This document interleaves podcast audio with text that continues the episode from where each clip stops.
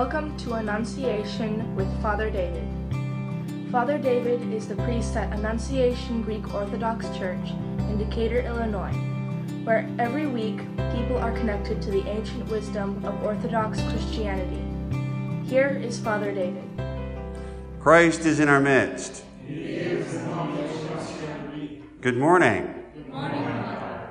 Today we will continue with our meditation upon the Divine Liturgy, and we will do so by continuing to look at the Great Litany of Peace and the next petition, and at the response to every petition that we do in the Great Litany. Because when the priest or the deacon says, "In peace let us pray to the Lord," not only is it calling our attention to this idea of peace as a calmness of order, of the fact that we have put aside our anger and our hurt with our fellow parishioners in the, the broader Orthodox Church as a whole, but it's also calling us to pray. In peace, let us pray. And so it is a call for all of us as the church to declare that yes, we have accepted this idea of peace, and that we are going to signal and sign and in action declare that peace by praying. And the prayer that we say as the church is one of the simplest prayers that we have. Lord, have mercy. Notice how merciful the church is. I mean, could you imagine if in peace let us pray to the Lord and then suddenly we break out in the great doxology? It would be difficult. It would be, I think people would begin to get a little bit tired of saying that over and over and over again with each petition. No, we very simply say, Lord, have mercy. And therefore, when the priest says, let us pray to the Lord, it is imperative that you say, Lord, have mercy. There are many times when I go out and visit people in the hospital, visit people in their homes, do various kinds of prayers for them, and I say, let us pray to the Lord, and there's this awkward silence, and nothing happens. And so we need to get into the practice of keeping our ears open for that, for those words. Let us pray to the Lord, and know that our response, the idea that saying that, yes, we as the church are praying together, is to say, Lord, have mercy. So now that we have declared that, yes, in peace, we're going to pray together as the church with one voice, and we have declared that by actually praying together that simple and marvelous prayer, Lord, have mercy, we go on to the really the very first petition of the entire service. The first time we're actually asking for something. And the thing that we are asking for is peace from above and the salvation of our souls. You know, the small stuff. And this is where the story from today's gospel reading kind of starts to begin to make sense and to be applicable in our lives. Because, of course, with the story of Christ walking on water, it is usually used culturally as an example of the outrageous and the impossible. You know, it is impossible to walk on water. And it's certainly impossible for you or I to walk on water. It's ridiculous.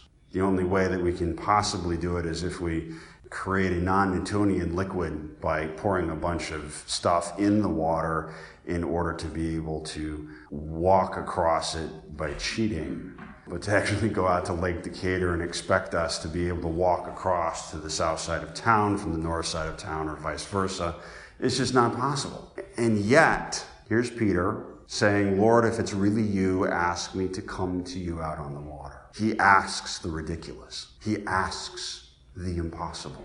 And of course, Christ says, well, come. And out goes Peter on the water.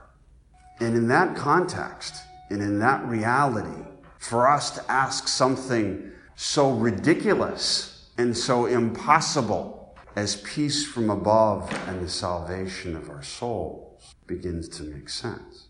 And as a reminder, this peace that we're asking for is not just the peace of the calmness and the order of a life lived where we are forgiving each other, but that reconciliation with God, where He smashes down the wall of division that has been erected by sin and death. That, we, that, that this peace is also that ultimate eschatological salvation of the entire human race, where everyone is allowed to take on the new creation and enter into the heavenly kingdom. This is the peace we're asking for. This is the peace that we expect from above. We expect that salvation of our souls. And you have to understand that in Greek, psyche doesn't have the distinctness from the body that exists in the English language.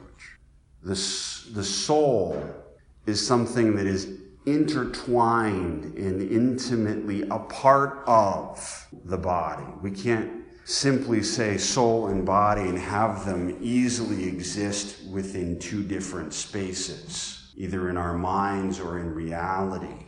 The reason that death is so traumatic is that the soul is ripped away from the body. The body just simply isn't a vessel in which you pour in the soul. The body is the place where the soul exists, is intertwined, is a part of that bodily existence. And death is a violation of that relationship between soul and body. And so for us to ask for the salvation of our souls, it's much more than asking just simply for God to help that spiritual part of us. It's really a request that our whole self is saved. And when Peter walks out into the water, after having asked for the ridiculous, and having seen his feet actually move across that water and come to Christ,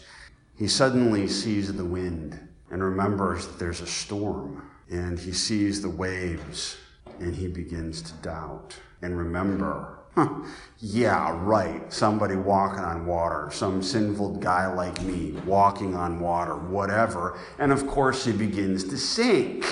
And so he cries out, Lord, save me.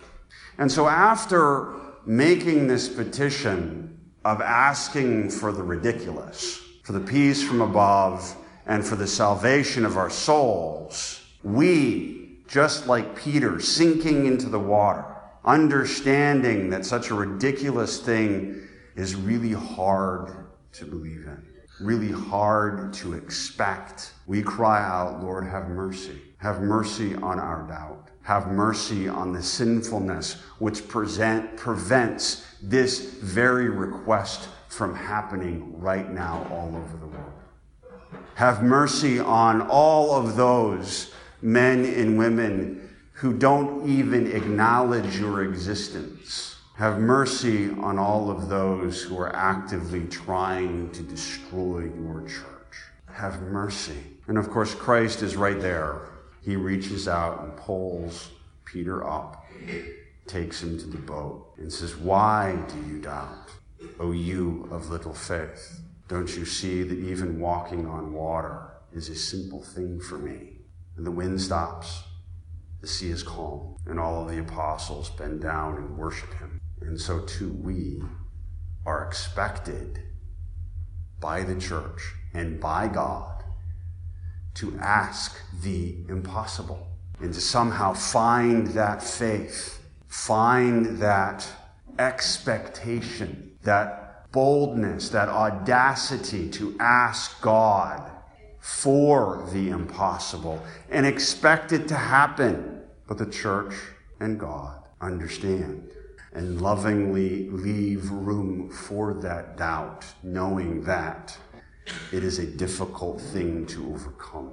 And so in that space where we doubt, in that space where we don't think the impossible is possible, in that space where we even despair, we are called to say, Lord, have mercy. Today I fall short. Lord, have mercy, today I doubt. Lord, have mercy, today I despair. And in that moment, of course, Christ reaches out his hand and lifts us up out of the troubled waters, calms the sea, and brings us to a safe place where we can wrestle with that doubt, wrestle with that sin, wrestle with that despair, and have courage because we know he is there with us, giving us the power and the strength to overcome it all, so that once again we may gather as the church and ask for the impossible.